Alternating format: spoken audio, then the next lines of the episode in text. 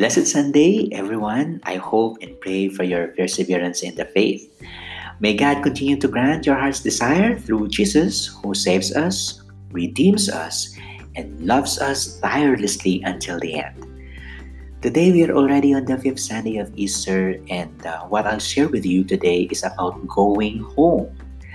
I think this Sunday is very much related to Good Shepherd Sunday. So if you haven't listened to that yet, you can go back to the previous podcast through Spotify and Anchor FM. And please don't forget to subscribe. You know, staying home is getting hard each passing day, right? I realized this after a month and a half of strict observance of the lockdown due to the increasing threat of coronavirus pandemic. But I think this is probably what Jesus wants to tell us today. I want you to be home. In the gospel today, we heard Jesus making a concrete promise to all his disciples of today. Do not let your hearts be troubled. You have faith in God, have faith also in me. In my Father's house there are many dwelling places. If there were not, would I have told you that I am going to prepare a place for you? And if I go and prepare a place for you, I will come back again and take you to myself so that where I am, you also may be. What a time for this promise to come to us who are getting tired of staying home. the question of Thomas today is significant. Master, we do not know where you are going. How can we know the way? It seems that Thomas is asking for the address of Jesus.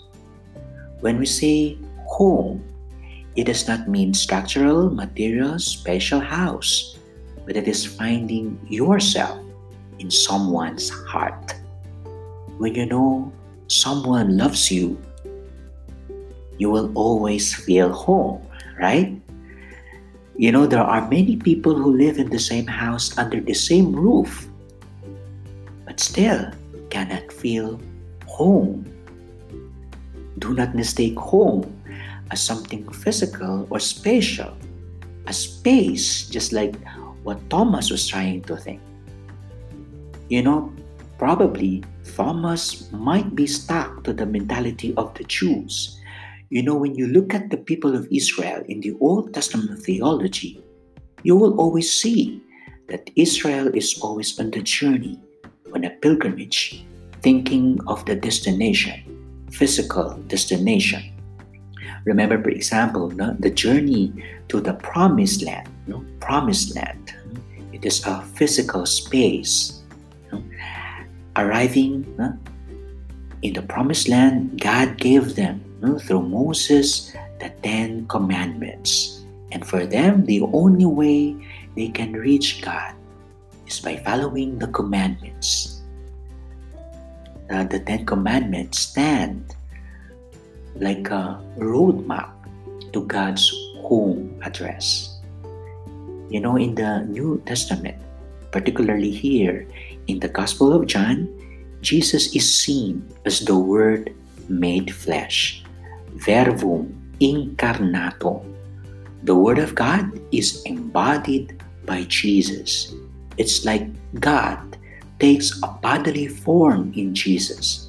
That is, when we see Jesus, we also see God Himself.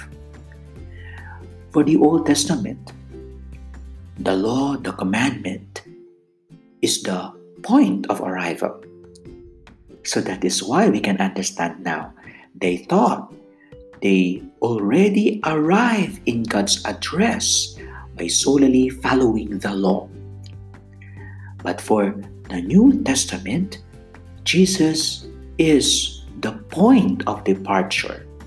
Point of departure. Only through Jesus that we can arrive in God's home address.